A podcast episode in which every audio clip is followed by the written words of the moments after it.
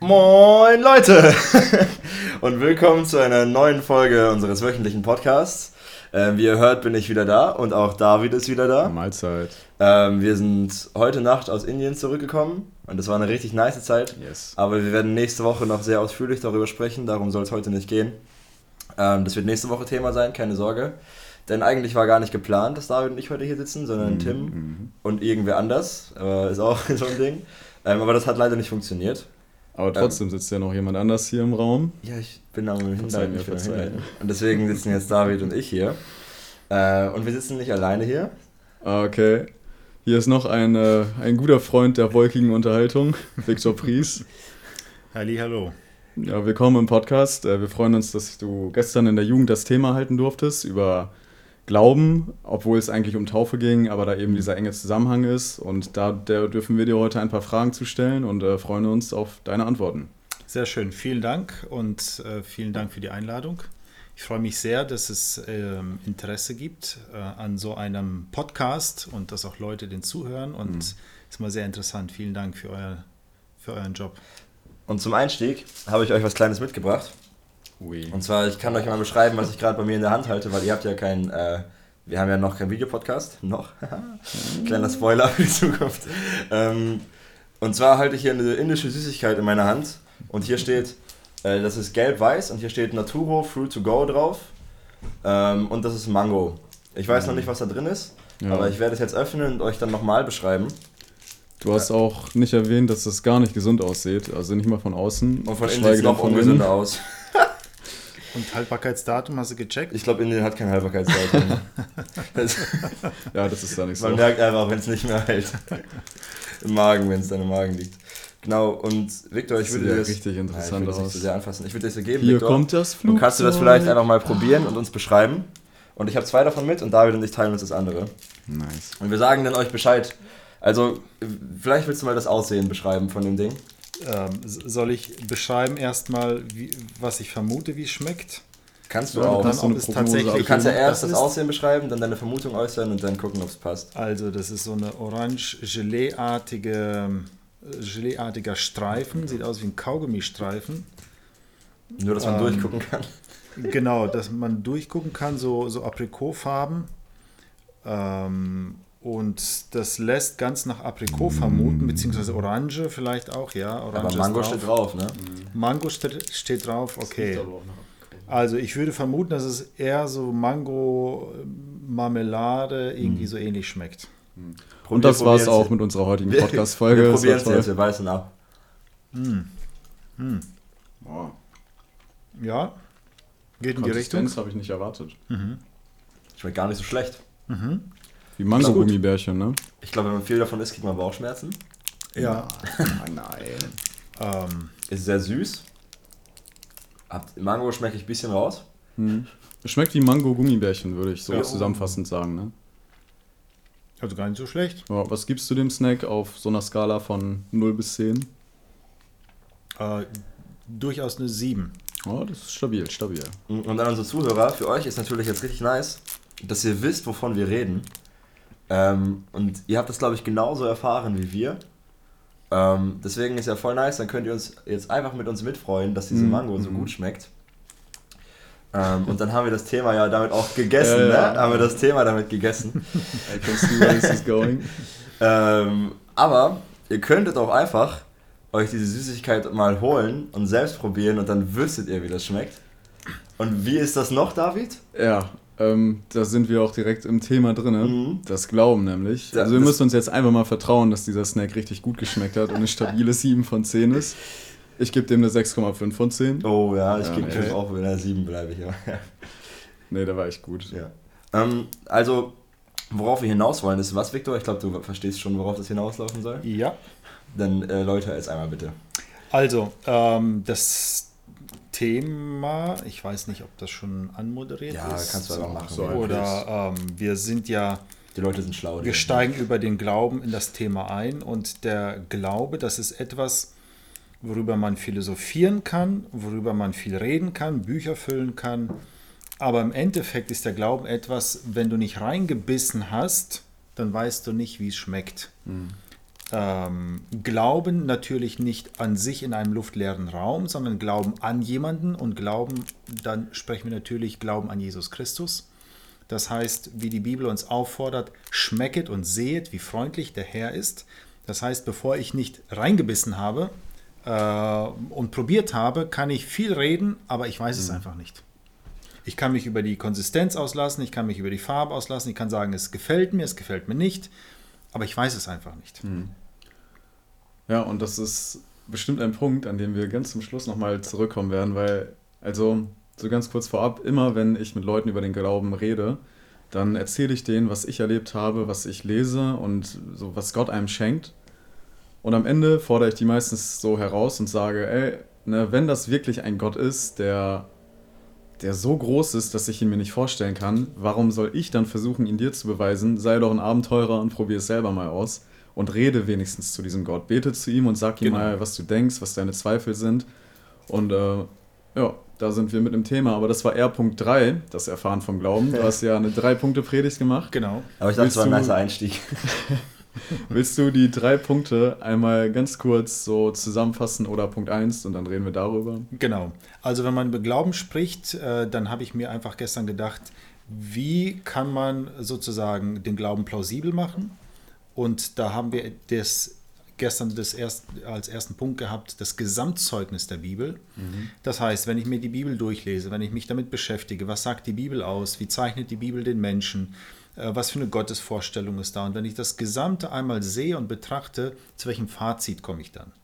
Und dann sehe ich, dass es in der Bibel einfach viele Dinge gibt, die sehr lebensnah, sehr echt sind und die sehr authentisch sind und wo ich sagen kann, das erlebe ich mit der Wirklichkeit auch so. Ähm, und da hatte ich gestern einen Punkt rausgegriffen, das ist die Geschichte Israels. Mhm. Ähm, Israel existiert so lange, weil es in der Bibel heißt, dass Gott Israel beschützt, dass Gott Israel erwählt hat und für Israel einsteht. Und in der Geschichte hat Israel so viele Kämpfe erlebt und eigentlich ähm, hätte es Israel gar nicht mehr geben sollen, gibt es aber immer noch, weil mhm. Gott sich dafür verbürgt hat für das Volk. Und das ist ein Punkt, mir, der mir zeigt, das Gesamtzeugnis der Bibel stimmt. Ähm, ist echt und ich kann das heute noch sozusagen erleben, erfahren, weil das Volk Israel existiert. Mhm.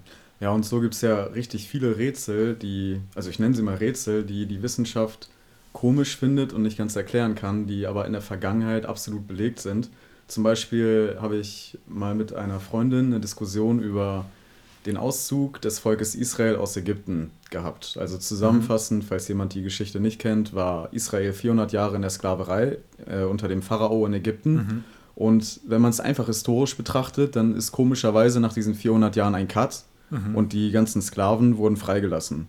Und das ist ja richtig unlogisch. Also wieso sollte ein mächtiger Herrscher, der ein anderes Volk beherrscht und äh, also voll den Nutzen daraus zieht, wieso sollte er dieses Volk einfach ziehen lassen? Da muss ja was Heftiges passiert sein. Mhm. Und dann wiederum kommen wir darauf, was ist passiert. Und wenn wir dann eben der Antwort der Bibel glauben, sind es die zehn Plagen. Oder ich habe auch mal gelesen, dass die Einnahme von Jericho ein kleines Rätsel ist, weil Ausgrabungen gemacht wurden in der Umgebung, wo Jericho gelegen haben sollte. Mhm. Und da wurden Ruinen von einer Stadt oder einer Burg gefunden, die aber nach außen zerfallen war. Also die Mauer ist nach außen gefallen. Und das ist ja untypisch, wenn man sich überlegt, wie man eine Burg einnimmt. Und ja, also wenn man jetzt keine Leitern benutzt, sondern wirklich, ich weiß auch gar nicht, ob die damals äh, diese, dieses Werkzeug schon hatten wie Katapulte. Aber mhm. wenn man sogar Katapulte benutzt, dann sollte diese Mauer ja nach innen hinfallen. Aber es ist einfach ein absolutes Rätsel, dass diese Mauer nach außen gefallen mhm. ist. Und äh, die Antwort der Bibel ist, dass das Volk Israel sie, äh, siebenmal um diese Stadt gegangen ist und beim äh, letzten Mal wurde dann auch wieder ein Zorn geblasen und äh, die Mauer ist eingestürzt. Und ja, das sind eigentlich Wunder, die, wo es eben laut der Geschichte keine richtige Antwort gibt. Oder auch den Urknall, da haben wir vorhin schon drüber geredet. Ne? Mhm es gibt tatsächlich sehr viele Ausgrabungen, sehr viele Funde, wo auch die Hebräer erwähnt werden in Steintafeln, auch in ägyptischen Steintafeln ähm, und auch die Ausgrabung der Richterzeit und so. Da gibt es sehr, sehr viele, sehr gute Hinweise. Ähm, Gesamtzeugnis der Bibel bedeutet aber auch, ich muss mich mit der Bibel auseinandersetzen. Mhm. Das heißt, es hilft nicht, dass ich nur irgendwie was gehört habe oder so oder von irgendjemand, sondern ich muss mich damit beschäftigen und dann erkennt man eben diese Dinge auch. Ja. Genau, deswegen Gesamtzeugnis der Bibel. Äh, was sagt die Bibel aus? Ähm, und wenn wir da, wie du vorhin gesagt hast, jemanden ermutigen, äh, zu sagen, denk doch mal drüber nach, beschäftige dich mal damit, ähm, dann kann man oft erfahren, dass Menschen plötzlich die Sichtweise über die Bibel, über Gott auch ändern, mhm. vielleicht nicht mehr so stark dagegen sind und manchmal sogar überzeugt sind, dass es tatsächlich die Wahrheit ist. Ja. Und wenn man dann eben so einen Teil der Bibel glaubt, dann kommt da ja immer mehr. Du hast einen besonderen Fokus auf die Auferstehung gelegt, oder war das schon Punkt 2? Das war Punkt 2. Ah, okay. Da sind wir dann mitten in Punkt 2. Genau. Ähm, Gesamtzeugnis der Bibel. Äh, wir haben natürlich in der Bibel auch sehr viele Stellen, die schwierig zu verstehen sind, wo wir vielleicht auch nicht mal Antworten darauf haben, wo wir äh, auch von sogenannten Wundern reden, ähm, die natürlich auch manchmal nicht einfach zu verstehen sind, wie man das erklären kann. Da gibt es verschiedene Stellen und verschiedene Erklärungen dazu. Ähm, ist aber eigentlich nicht so sehr relevant, denn wenn dieser eine Punkt, der Punkt der Verstehung, wenn der nicht stimmt, dann stellt sich eigentlich überhaupt nicht mehr die Frage, ob das mit Israel wahr ist oder nicht wahr ist. Dann stellt sich überhaupt nicht mehr die Frage, ob die Wunder im, im Alten Testament oder im Neuen Testament, ob die ähm, wahr sind oder nicht. Wenn Jesus nicht verstanden ist, dann äh, ist das eigentlich alles nicht mehr so relevant. Das ist dieser eine Punkt, ähm, die Auferstehung ist quasi Kern unseres Evangeliums, Zentrum, darum geht es im christlichen Glauben. Mhm. Wenn ich jetzt einfach mal auf dich zukomme und dir an den Kopf werfe, ja, ich glaube aber nicht, dass Jesus auferstanden ist. Es kann ja auch einfach sein, dass die, die Jünger sich da was erfunden haben. Hättest du eine Antwort auf, äh, darauf? Ja, äh, da gibt es verschiedene gute Antworten darauf. Also zum einen, dass die Jünger das erfunden haben, das wird ja oft gesagt, ähm, ist nicht plausibel, denn die Jünger, wenn man den Berichten glaubt, hatten Angst. Wir lesen explizit von den Jüngern, dass sie Angst haben, sie versteckt haben. Mhm. Für mich ist immer ganz erstaunlich, wer sind die Leute gewesen, und das macht für mich den Text, das Zeugnis der Bibel so glaubwürdig, wer sind die Leute gewesen, die als erstes daran gedacht haben, dass er verstehen wird, es waren nicht die Jünger. Ja. Die Idee kam nicht von den Jüngern, Pharisäer. sondern die Pharisäer. Ja. Die haben gesagt, er hat gesagt, dass er auch verstehen wird. Stimmt. Deswegen die Wache am Grab. Die ja. Jünger, die haben sich verdrückt. Ähm, kein Mensch würde auf die Idee kommen, und ich glaube auch nicht, dass die Jünger damals so dumm wären, ähm, den Leichnam zu klauen und zu sagen, guck mal, der ist auch verstanden. Weil wenn ich das heute jetzt machen würde mit irgendeinem Leichnam, mhm. mich würde man sofort einweisen. Das ist einfach logisch und klar auf der Hand. So schlau und so klug, glaube ich, waren auch damals die Jünger. Es gibt natürlich noch andere Theorien, dass er nicht ganz tot war, Jesus und so weiter. Ähm, wenn man darüber spricht, über die Verstehung, dann ist es gut und wichtig, wenn man die Zeugnisse der Auferstehung genau liest. Und aus diesem Zeugnis der Auferstehung merkt man, das ist nicht ausgedacht, sondern so wie es geschrieben ist, merkt man, das ist ein glaubwürdiger Bericht mhm. einer, einer, einer Tatsache, einer historischen Tatsache. Und das sind ja sogar mehrere Berichte, die sich gegenseitig ergänzen. Ne? Das ist ja in der Gerichtswelt, glaube ich, also ohne mich da richtig auszukennen, wenn jemand der Zuhörer da was zu schreiben will. Falls wir hier einen Jurastudenten haben. Ey, genau, einmal in die Kommentare runter. Ne? Ähm, aber im Gericht ist es so, dass zwei Zeugen, die eine ergänzende und gleiche ja, Berichterstattung haben, dass die wirklich eine aussagekräftige Aussage eben tätigen können. Und im Falle der Bibel haben wir weit, also wir haben mehr als zwei Aussagen und trotzdem wird das irgendwie nicht so ganz anerkannt, mhm. weil eben es, sagen wir mal, untypisch ist, dass ein Mensch aufersteht.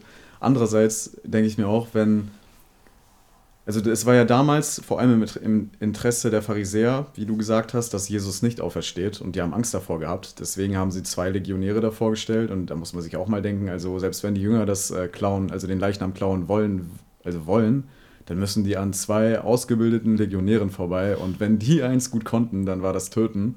Mhm. Ähm, deswegen, ja, also vielleicht hätte der Zelot noch so eine kleine Chance gehabt, aber ich glaube, gegen zwei Legionäre wäre das dann auch kritisch.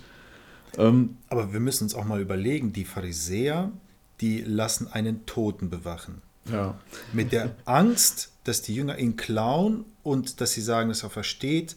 Ähm, also einfach, für mich stellt sich dann die Frage, ob die Pharisäer nicht doch eigentlich im Inneren mhm. vermutet haben, dass er tatsächlich auch verstehen wird. Ja. Das ist die große Frage und mit aller Macht das verhindern wollten. das wäre dann, also da muss ich voll gerade an die Stelle denken, wo gesagt wird, dass sie den Heiligen Geist lästern, mhm. weil sie ja, ich glaube schon, dass es einige Pharisäer gab, die wirklich wussten, ey, das ist kein Mensch, das ist, glaube ich, wirklich Gottes Sohn. Ja. Aber in deren Augen war das eben Blasphemie. Und äh, irgendwo würde auch deren System zusammenbrechen. Ich weiß nicht genau, was deren Motivation war, aber sie wollten das ja auf Biegen und Brechen nicht anerkennen. Ich glaube genau. aber, dass es auch heute noch, wenn wir so auf den persönlichen Glauben von jedem Einzelnen gehen, ist das voll die Parallele.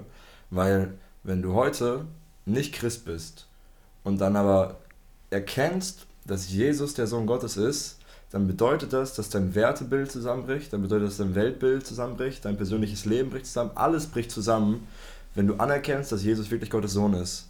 Und die Reaktion, und ich glaube, die natürliche Reaktion darauf ist, wegstoßen und sich nicht weiter damit beschäftigen, damit nicht alles zusammenbricht. Ja, genau. Und das ist halt die falsche Entscheidung. So, ne?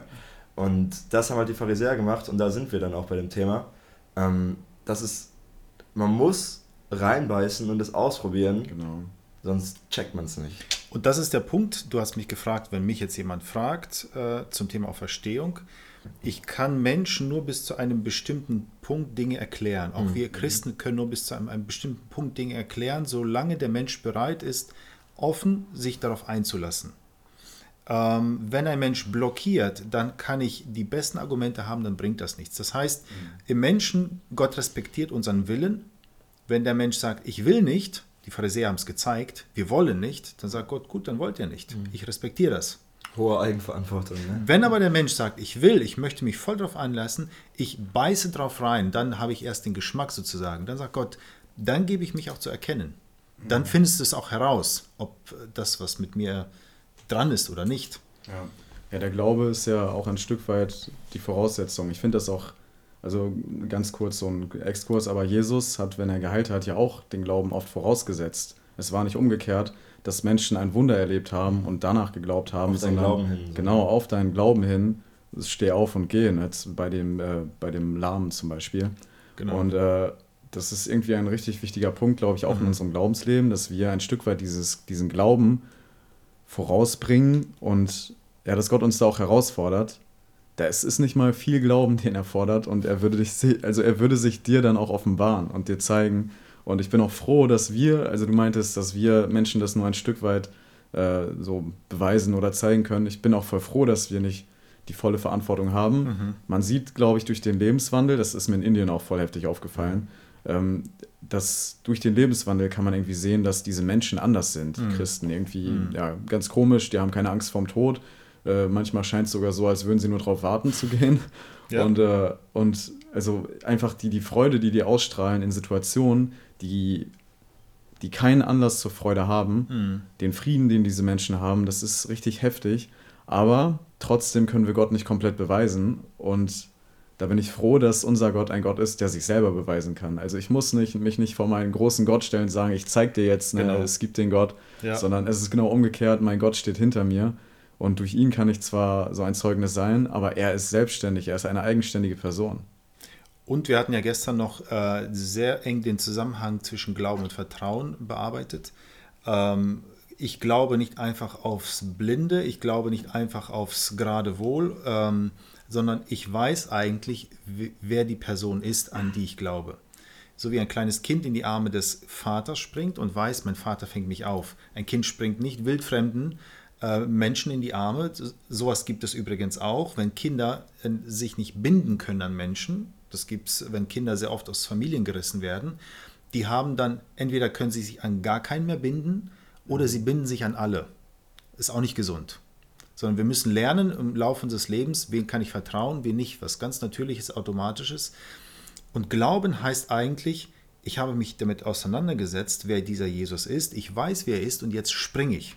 Ja. Und ich weiß, er fängt mich auf und ich weiß, er meint es gut mit mir. Und da gibt es ja auch so zig Lebenszeugnisse um die Menschen herum von Christen, die genau diesen Sprung gewagt haben und mhm. die in ihrem Leben also de deren Leben ist teilweise einfach ein Zeugnis und ein Bezeugen davon, dass sie gesprungen sind und dass sie auf wundersame Art und Weise aufgefangen wurden. Mhm. Und da gibt es so unterschiedliche Lebensgeschichten von Menschen, die durch Leid gingen, äh, bis Menschen, die über Mauern gesprungen sind. Ich glaube in Hebräer 12 oder Hebräer 10 werden verschiedene Arten von Glaubenshelden aufgezählt. Mhm. Die einen, die eben durch den Glauben ganze Festungen einstürzen lassen haben, die über Mauern gesprungen sind und die heftige Dinge mit diesem Glauben erlebt haben. Und andererseits die Glaubenshelden, die ja, die für Jesus zersägt wurden, die für Jesus hingerichtet wurden, die für ihn gelitten haben. Genau. Und ähm, ja, irgendwie scheint das ja eine Sache zu sein, für die Menschen wirklich bereit waren, alles zu geben, die heftige und ja, die einfach großartige Dinge mit Gott erlebt haben. Mhm. Ähm, ich glaube, Hebräer 12 ist es, oder? Hebräer 12, ja. Ja, Hebräer 12. Also Hebräer 12 richtig nice zum Durchlesen. Ja, mega. Ähm, aber was ich gerade noch sagen wollte ist, äh, ein sehr weiser Mann hat mal gesagt, Glauben bedeutet es, in die Arme eines liebenden Vaters zu fallen. Weißt du, wer das gesagt hat, Viktor? du gestern, aber ja. ähm, aber das hat finde ich, richtig gut zusammengefasst. Ähm, Glauben bedeutet nicht, einen Sprung ins Ungewisse zu machen und zu schauen, wo man landet, sondern Glauben bedeutet es, dahin zu springen, wo man weiß, dass man gefangen wird. Mhm. Ähm, und man wird gefangen, so. Man wird immer gefangen. Amen. Und deswegen nochmal der Appell, ich feiere, dass es heute irgendwie, ey, da können wir gleich noch drüber reden, Taufe ist das Thema, aber es geht um Evangelium. Mhm. Ähm, aber das, also wenn du es nicht ausprobiert hast, dann probier das einfach, was hat man zu verlieren, so, ne? Genau. Dann investier da jetzt ein paar Wochen und Monate da rein und du wirst sehen, dass es dein Leben verändern wird und deine Ewigkeit verändern wird. Es gibt eine, ich weiß nicht, ob ihr das schon mal gehört habt, äh, eine Wette von Blaise Pascal, den Wissenschaftler, Mathematiker, mhm der gesagt hat, was ähm, geh doch darauf ein, ähm, was verlierst du schlimmstenfalls?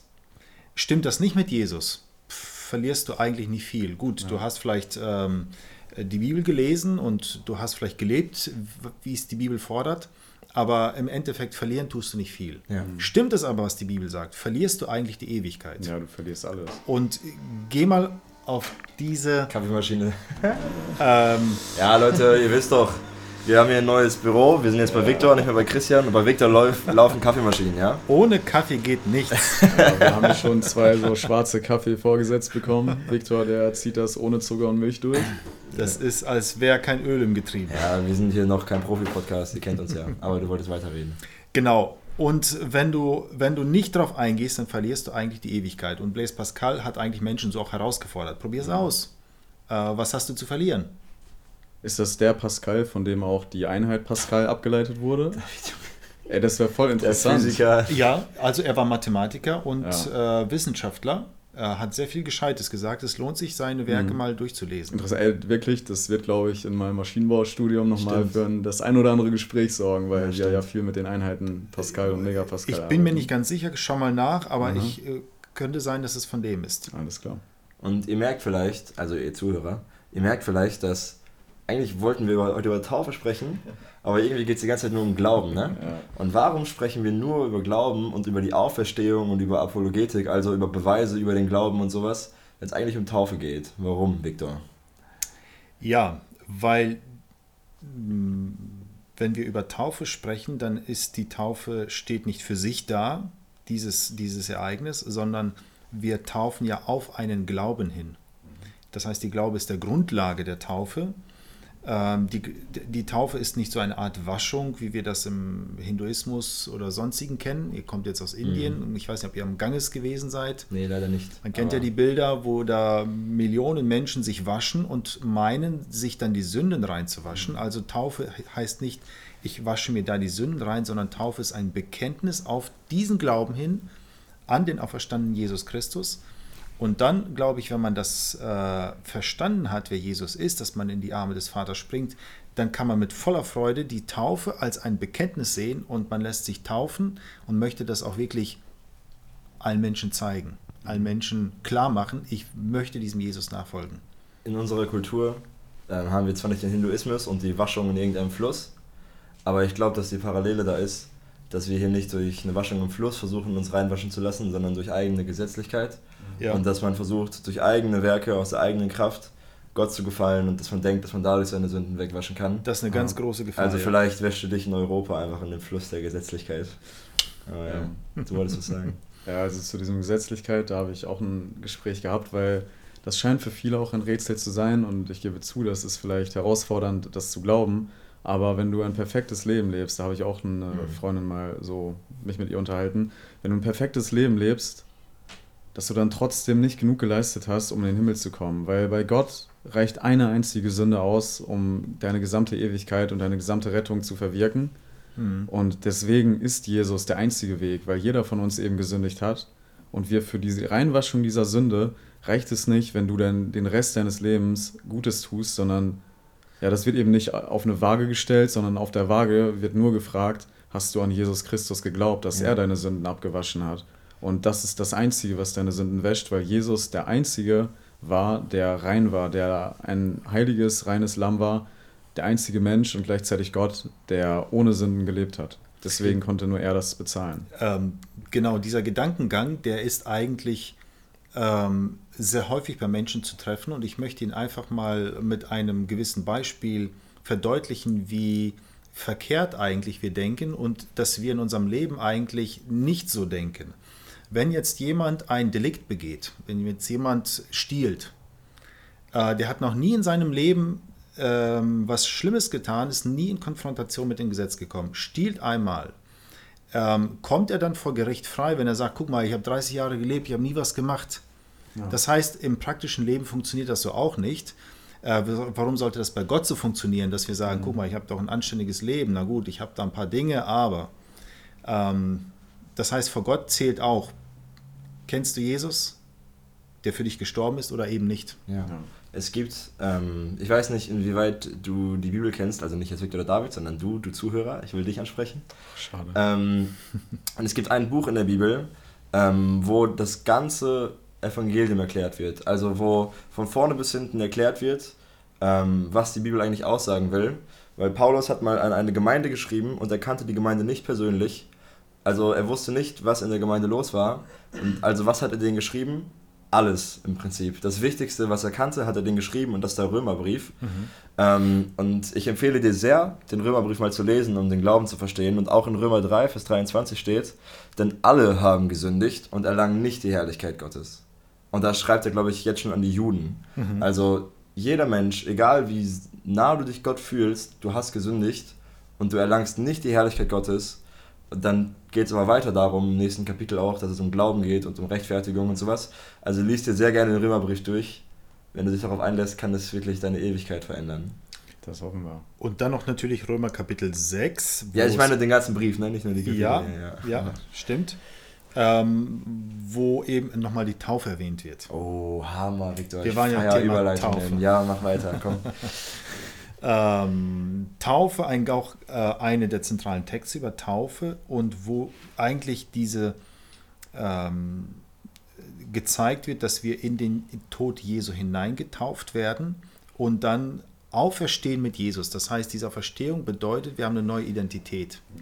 Wir haben bei uns in Basel in der Gemeinde, wo ich jetzt eine Zeit lang war, äh, ein Taufbecken und da gehst du von der einen Seite rein ins Becken. Oh, cool. Da wirst du getauft, ja. hatte ich gestern auch erzählt. Und auf der anderen Seite gehst du raus. Mhm. Das heißt, du kommst nicht durch die Treppe, wo du rausgehst. Ja, cool. Damit will man sinnbildlich zeigen, du kommst als Sünder, Gott verändert dich, du stirbst, bekommst neues Leben und gehst einen anderen Weg wieder. Ja. Und ich glaube, dieses Bewusstsein, wir sind, haben eine neue Identität, unser altes Leben ist mit Jesus gestorben und die Taufe zeigt das. Deswegen haben wir auch die Taufpraxis, dass wir untertauchen, die das deutlich macht. Wir sterben, wir auch verstehen. Und natürlich immer ein Blick auf die Verstehung Jesu, denn das gibt uns sozusagen den ganzen Sinn eigentlich von all diesen Praktiken, ähm, dass wir taufen, dass wir auch in dieser Art taufen. Aber nehmen wir an, ähm, ich, meine Eltern haben mich als Kind schon mal getauft Mhm. Ähm, ich habe damit die Taufe erfahren. Oder nehmen wir an, dass ich als Teenager oder Jugendlicher ähm, die Konfirmation gemacht habe und mich taufen lassen habe. Aber ich habe mich nicht taufen lassen aus dem Grund, dass ich glaube, dass Jesus mein Retter ist und dass Jesus mein Erlöser ist und meine Sünden vergeben hat. Ähm, dann sag doch ähm, der Text, worüber du gepredigt hast, dass ich durch den Taufen, dass ich durch die Taufe, die ich bekommen habe, gerettet werde oder nicht. Ähm, die, die Textstelle sagt auf jeden Fall deutlich klar, dass Menschen das bewusst tun und bewusst diesen Akt der Taufe ähm, vollziehen, sozusagen. Ich kann es ja mal vorlesen. Ja? Wer gläubig geworden und getauft worden ist, wird gerettet werden. Wer aber ungläubig ist, wird verdammt werden. Du meinst jetzt in Bezug auf Markus 16, 16? Ja. Die Frage eben. Ja, ja. Ähm, wer glaubt und getauft wird, also da wird das ja im Zusammenhang gebracht, weil der natürliche Gang ist eigentlich, ich glaube und dann will ich mich taufen lassen. Aber, und dann heißt es ja weiter, wer aber nicht glaubt, der wird verdammt werden. Das heißt, ich werde verdammt nicht, weil ich nicht getauft werde, sondern wenn der Glaube nicht vorhanden ist. Ja. Das heißt, in dem Sinne entscheidet die Taufe nicht darüber, ob ich verdammt werde oder nicht. Ist das die Frage gewesen? Ja. Oder Doch. Ähm, genau. Das heißt, der Glaube und die Taufe, das ist ja auch in, in deinem Thema richtig so durchgeklungen. Das gehört einfach komplett zusammen. Wenn ich jetzt aber gläubig bin und mir denke, ja, ich glaube ja an Jesus, das reicht ja auch aus. Was würdest du sagen, warum muss ich mich trotzdem taufen lassen? Was, also wie würdest du mich motivieren, die Taufe anzunehmen? Vielleicht haben wir einen Zuhörer, der mit dem Gedanken spielt, sich taufen zu lassen und seinen Glauben zu bekennen. Ja, wie würde ich so jemanden motivieren? Ähm, zum einen würde ich natürlich sagen, guck mal, Jesus kam auf diese Erde und er hat es für notwendig gesehen, sich selber taufen zu lassen. Ähm, wir wissen, wir kennen vielleicht die Geschichte, ist interessant nachzulesen. Jesus kommt zu Johannes und äh, Johannes sagt, nee, eigentlich müsste es umgekehrt sein. Jesus sagt, tauf mich jetzt. Ähm, damit äh, startet zum einen natürlich der öffentliche Dienst Jesu, aber zum anderen identifiziert sich Jesus auch als Mensch. Ich bin Mensch. Ähm, äh, das heißt, ich würde sagen, guck mal, Jesus selber hat das getan und du möchtest doch Jesus nachfolgen, du möchtest auch tun, was er tut oder getan hat. Also es ist ein Gehorsamsschritt zum einen.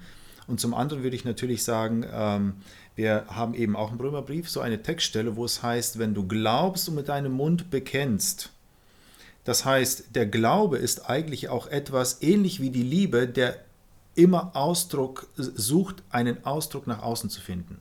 Liebe können wir nicht in uns verstecken. Wer Liebe in sich verstecken kann, das ist dann keine Liebe.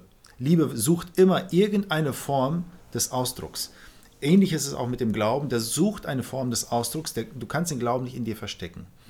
Und wenn du diese, diesen Ausdruck sozusagen zeigen willst, dann ist Taufe eine gute Möglichkeit. Ein Bekenntnis zu zeigen, guck mal hier, ich glaube, ich äh, äh, folge Jesus nach und ich möchte, dass, auch, dass es alle wissen. Ähm, so in etwa würde ich vielleicht versuchen, jemand zu sagen, guck mal, es, ähm, äh, es ist ein, eine Art Bekenntnis, tu es. Übrigens, so ein kleiner Exkurs wieder nach Indien. Da wird der Glaube irgendwie auch erst richtig ernst genommen, wenn du getauft bist. Also erst wenn du getauft worden bist und äh, ja, dort in einem Gebiet lebst, in dem Verfolgung herrscht, Wo es Dann- einige Gebiete davon gibt. Ja. ne? doch durchaus. Erst dann wirst du aus deiner Familie rausgeschmissen, Ja. verlierst deinen Arbeitsplatz und musst dir echt Sorgen um Verfolgung machen. Genau. Davor wird das alles gar nicht so ernst, gese- ernst gesehen. Und ja, vielleicht auch einfach die Gegenfrage an äh, die Person, die eben mit dem Gedanken kämpft. Was spricht dagegen, sich taufen zu lassen? Im Grunde ist die Taufe auch ein kurz nach außen zeigen, dass Jesus und du gemeinsam das Leben verbringen werdet und dass, ja, dass du eben diesen Glauben hast, den du dadurch bezeugst. Und ja, dazu wollen wir dich ermutigen. Genau. Und in vielen Ländern ist es ja auch so, dass, ähm, also bei uns ist es kein Problem, wenn du dich bekehrst. Bekehren äh, passiert oft im Stillen. Ja. Ähm, und manchmal kriegt man das vielleicht auch gar nicht mit. Die Taufe dagegen ist oft, in vielen Ländern ist es ein öffentliches Ereignis, äh, wo man ähm, sozusagen allen auch, zeigt, ähm, dass ich jetzt ähm, Gott nachfolge. Und dann, so wie du sagst, dann kommen oft die Probleme, weil das ist wirklich ein öffentliches Bekennen. Weil man lädt dazu Leute ein und man zeigt es allen. Und äh, dann kommt es bei manchen, dass dann erst die Probleme kommen, wenn es eben in Ländern ist, wo sozusagen das Christentum nicht akzeptiert ist. Ähm, aber es lohnt sich. Es lohnt sich auf jeden Fall, sich taufen zu lassen. Einfach reinbeißen und gucken. Einfach reinbeißen und äh, Gott wird einem durchtra durchtragen und helfen, weil er der liebende Vater ist. Ja. Okay. Nice. Viktor. Ich würde sagen, Punkt 2 haben wir auch ganz gut äh, abgesprochen. Ja. Oder will noch jemand was ergänzen? Dann äh, eine sehr unkonventionelle Überleitung zu Punkt 3, würde ich sagen. Willst du den einmal zusammenfassen? Ähm, Punkt 3, meinst du von der Gesamt? Äh, genau, von, von, der, von deinem Thema. Okay, also äh, das erste war ja, wer glaubt, das zweite ist, der wird getauft und dann geht es ja um Rettung. Ja. Ähm, wir werden gerettet Jetzt kann man sich natürlich fragen, wovon äh, gerettet? Die Bibel macht es deutlich, dass wir aus der Sünde, aus der Welt gerettet werden. Ähm, ich habe es gestern versucht, auf der Jugend schon ein bisschen deutlich zu machen, wie schlimm Sünde ist. Das klingt vielleicht ein bisschen abstrakt. Ja, von der Sünde gerettet. Ja, okay. Sind wir dann wirklich alle so schlecht, könnte man meinen. Äh, ich habe noch nie jemandem was getan. Ähm, aber wenn man sich mal ausmalt, was für Auswirkungen Sünde eigentlich auf unseren Planeten gebracht hat, auf der ersten Seite der Bibel lesen vom Brudermord und das zieht sich eigentlich durch die ganze Bibel, das ist Sünde. Und äh, davon will uns Jesus befreien, von, diesem, von dieser Macht der Sünde. Und natürlich auch, wozu will uns Jesus befreien? Das ist auch ein guter Punkt. Viele meinen, Jesus befreit mich, damit ich einfach glücklich bin. Es geht aber dabei nicht in erster Linie um mich, mhm. sondern er befreit mich, damit ich ihm dienen kann. Da hatte ich gestern auch den Satz erwähnt, wenn wir Jesus dienen, dann finden wir eigentlich unsere Bestimmung als Mensch. Dann haben wir unseren Platz als Mensch gefunden, sozusagen, wenn wir im Dienst für Gott stehen. Ich glaube, das ist ähm, wichtig ähm, zu erkennen, letzten Endes geht es um Gott, dass er verherrlicht wird. Ja.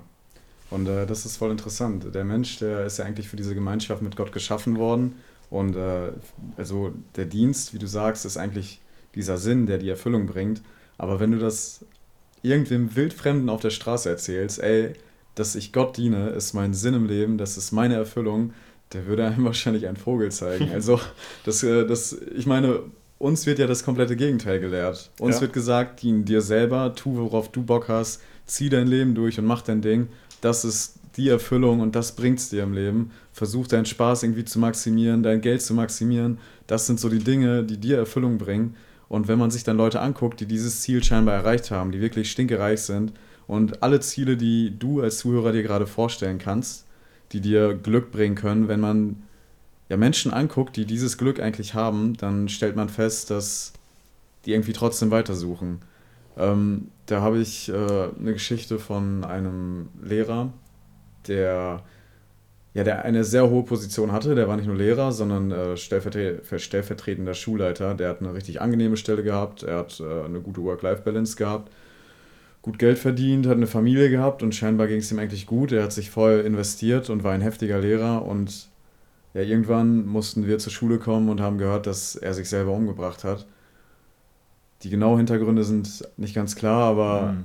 irgendwie hat das ihn trotzdem nicht erfüllt. So hart das klingt, die ganzen Dinge, die man scheinbar anstrebt, die werden einem nicht die Erfüllung bringen, die man darin suchen wird. Ja, und da sieht man eigentlich, wie weit die Vorstellung der Welt und die Vorstellung Gottes eigentlich auseinanderklaffen, mhm. äh, dass die Welt uns total das Gegenteil eigentlich ähm, deutlich oder schmackhaft machen möchte. Und ähm, das zeigt uns auch, wie, wie stark wir uns eigentlich verändern müssen, wenn Jesus voneinander dienen zum Beispiel spricht. Es liegt nicht in unserer menschlichen Natur, einander zu dienen. Wir wollen lieber herrschen. Mhm. Ähm, aber das ist eben der Weg, den uns Jesus gezeigt hat. Und das ist eben auch der Weg, wo, wo der Glaube erkennt, Jesus ist gekommen und in der Art und Weise, wie Jesus gelebt hat und was er gemacht hat und was er gesagt hat, darin erkenne ich eigentlich, dass das gute Wesen Gottes, wo ich mich problemlos äh, hineinfallen lassen kann auf diesen, ähm, in, in die Arme dieses Vaters und wo ich eben weiß, er meint es gut mit mir.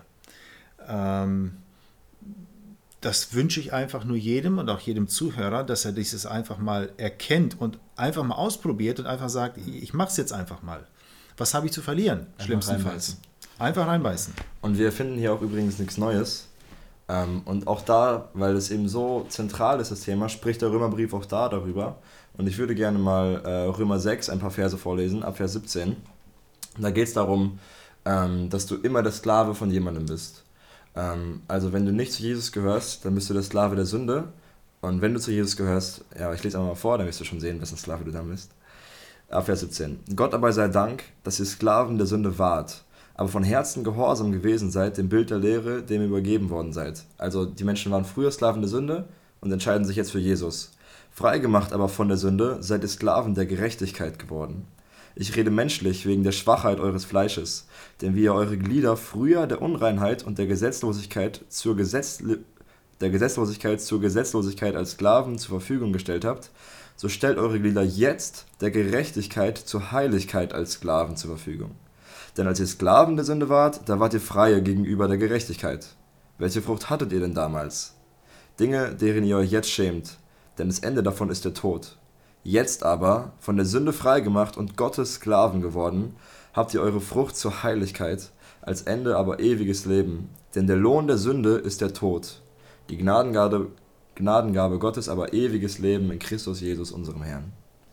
Amen. Also früher, wenn du nicht zu Jesus gehörst, dann auch jetzt bei dir im Leben, bist du Sklave der Sünde. Und schau dir mal die Früchte deines Lebens an. Was ist in deinem Leben los? Ähm, und was läuft alles verkehrt? Und wo siehst du die Probleme in deinem Leben und die Nöte, die du hast? Und die emotionalen Nöte und den Sinn in deinem Leben? Worum geht es bei dir eigentlich, wenn du an den Tod denkst? Und von allem, was du machst, hast du eigentlich nur die Aussicht, irgendwann wirst du sterben. Und was ist dann?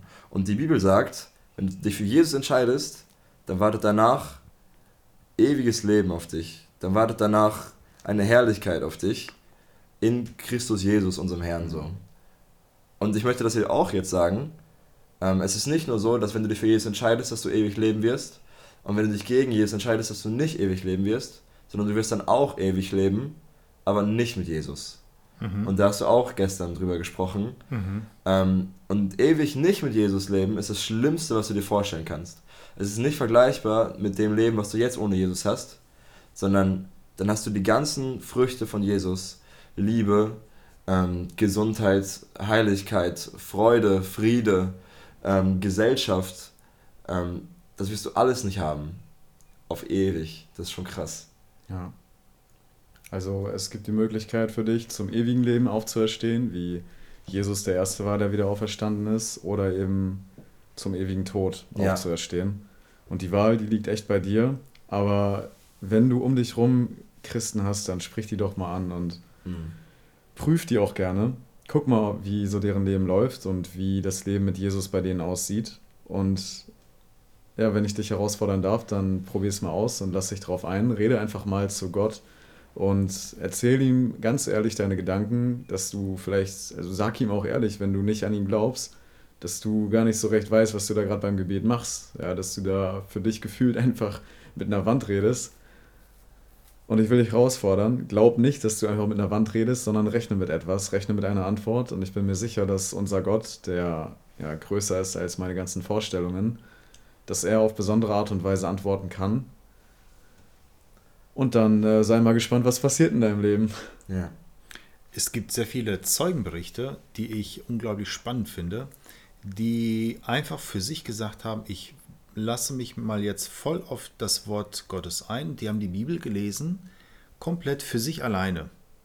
Also, die haben gedacht, ich, ich muss mal schauen, was mit der Bibel ist, ob da was dran ist. Und die haben die Bibel gelesen. Da hat ihnen keiner was erklärt, nichts. Sie haben nur gelesen, gelesen, gelesen, gelesen. Das Ende war, dass sie einfach erkannt haben, dass das echt ist, mhm. dass, ähm, dass das Wort Gottes lebendig ist, dass da Substanz dahinter ist. Und das sind Zeugnisberichte, die ich einfach unglaublich stark finde. Mhm. Äh, da ist keiner, der sie beeinflusst hat, der Druck ausgeübt hat, überhaupt gar nichts, sondern nur durch das Lesen des, der Bibel haben die Leute erkannt, was für ein Schatz die Bibel eigentlich ist. Und deswegen ist auch mein Appell immer an Leute, wenn du einfach dazu, jemanden dazu bewegen kannst, nur einfach nur die Bibel zu lesen. Nimm die Bibel, lies sie einfach nur. Mhm. Und den Rest überlass Gott, der macht das schon. Ich habe noch eine letzte Frage an dich, Viktor, beziehungsweise Bitte zwei. Schön. Wir handhaben das hier im Podcast so, dass wir am Ende jeder Folge, dann darf der Gast einen Lieblingsvers äußern, beziehungsweise einen Vers der Woche, vielleicht der zum Thema passt, vielleicht einen, der dich einfach generell beschäftigt momentan, und einen Song der Woche. Du darfst einen Vers und einen Song der Woche dir wünschen und dann lesen wir das gleich und im Anschluss hören wir den Song dann noch. Fällt dir spontan was ein? Ja. Ähm, Im Zusammenhang mit äh, einer Predigt, die ich am Vorbereiten bin, sind mir die Worte äh, sehr, sehr stark sozusagen nochmal aufgefallen. Der fünftletzte Satz in der Bibel, in der Offenbarung, heißt, denn der Geist und die Braut sprechen, komm, und wer es hört, der spreche, komm. Wen der dürstet, der nehme, nehme das Wasser des Lebens umsonst. Ein Vers, der eine, ich, äh, ich kriege Gänsehaut, wenn ich den jetzt ausspreche, wo der ewige Gott uns Menschen einlädt. Äh, unglaublich, wer da wen einlädt, dass der ewige Gott uns sündige Menschen einlädt und er will Gemeinschaft mit uns haben. Ähm, er will uns nicht auf Distanz halten, er will nicht, dass wir irgendwo da auf der Erde rumkriechen, im Staub und im Dreck. Er sagt, nein, ich will euch zu mir holen und wir wollen Party machen, feiern, Hochzeit feiern. Ähm, das finde ich ist ein unglaublich starker Vers für mich. Und das Lied, das mir dann, wenn ich das höre, immer durch den Kopf geht, ist eigentlich, ähm, wie heißt das? Ich hatte es eben im Sinn gehabt. Ähm, Gott lädt uns ein zu seinem Fest, lasst uns gehen. Kennt ihr das? Nee. Wenn du willst, kannst du es aber auch komplett durchsingen. Aber wir finden nee. es gleich bestimmt und packen es in die Beschreibung. Ist eigentlich ein bekanntes Lied, ähm, das eigentlich diese Aussage hat. Äh, das findet man überall. ja, kriegen wir hin. Gott lä- lädt uns ein zu seinem Fest, lasst uns gehen. Ich finde den Vers auch richtig stark, weil die Braut, das ist ein Bild für die Gemeinde. Und im Grunde haben wir genau diesen Vers heute gemacht. Jesus ruft und lädt dich ein und sagt, komm. Und wir sagen dir auch, komm. Du bist zu einem richtig heftigen Leben mit dem ewigen Gott berufen, der Himmel und Erde geschaffen hat. Der möchte, dass du ihn Vater nennst und der mit dir eine heftig innige Beziehung sucht. Die Entscheidung liegt bei dir und ich will dich ermutigen, sei ein Abenteurer und finde raus, was da noch kommen kann. Genau. Und ich danke dir, Viktor, dass du dir die Zeit heute für uns genommen hast. Vielen Dank. Mir hat sehr viel Spaß gemacht, mit dir zu quatschen. Vielen Dank, war super. Ja. Und der Geist und die Braut sagen, komm. Und wer es hört, spreche, komm. Und wen dürstet, der komme. Wer da will, nehme das Wasser des Lebens umsonst.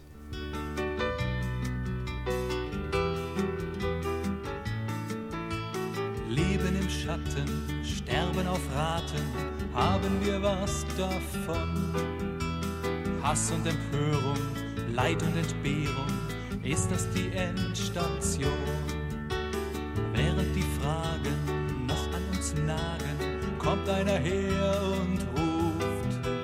Lasst doch das Klagen, lasst es euch sagen, Freude liegt in der Luft. Gott lädt uns ein zu seinem Fest, lasst uns gehen und es allen sagen,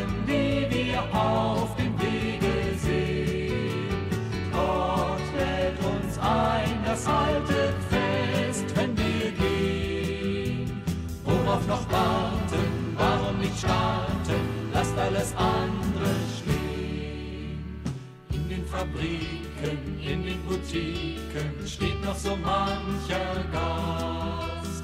In unseren Klassen, auf unseren Straßen trägt mancher seine Last. Denen, die schaffen, denen, die hasten, sagt alles ist bereit. Denen, die schlafen, denen, die rasten, sagt es ist an der Zeit.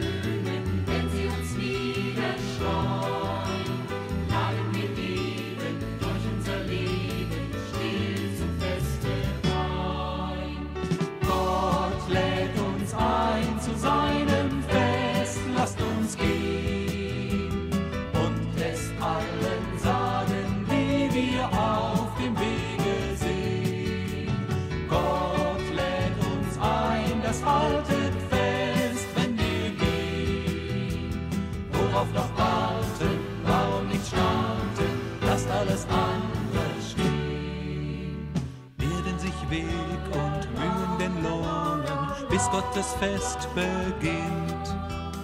Ja, denn es hat für die schon begonnen, die auf dem Wege sind. Können wir jetzt schon singen und feiern, hat sich schon was getan. Ja, denn Gott will die Erde erneuern und fängt bei uns schon an. Gott lädt uns ein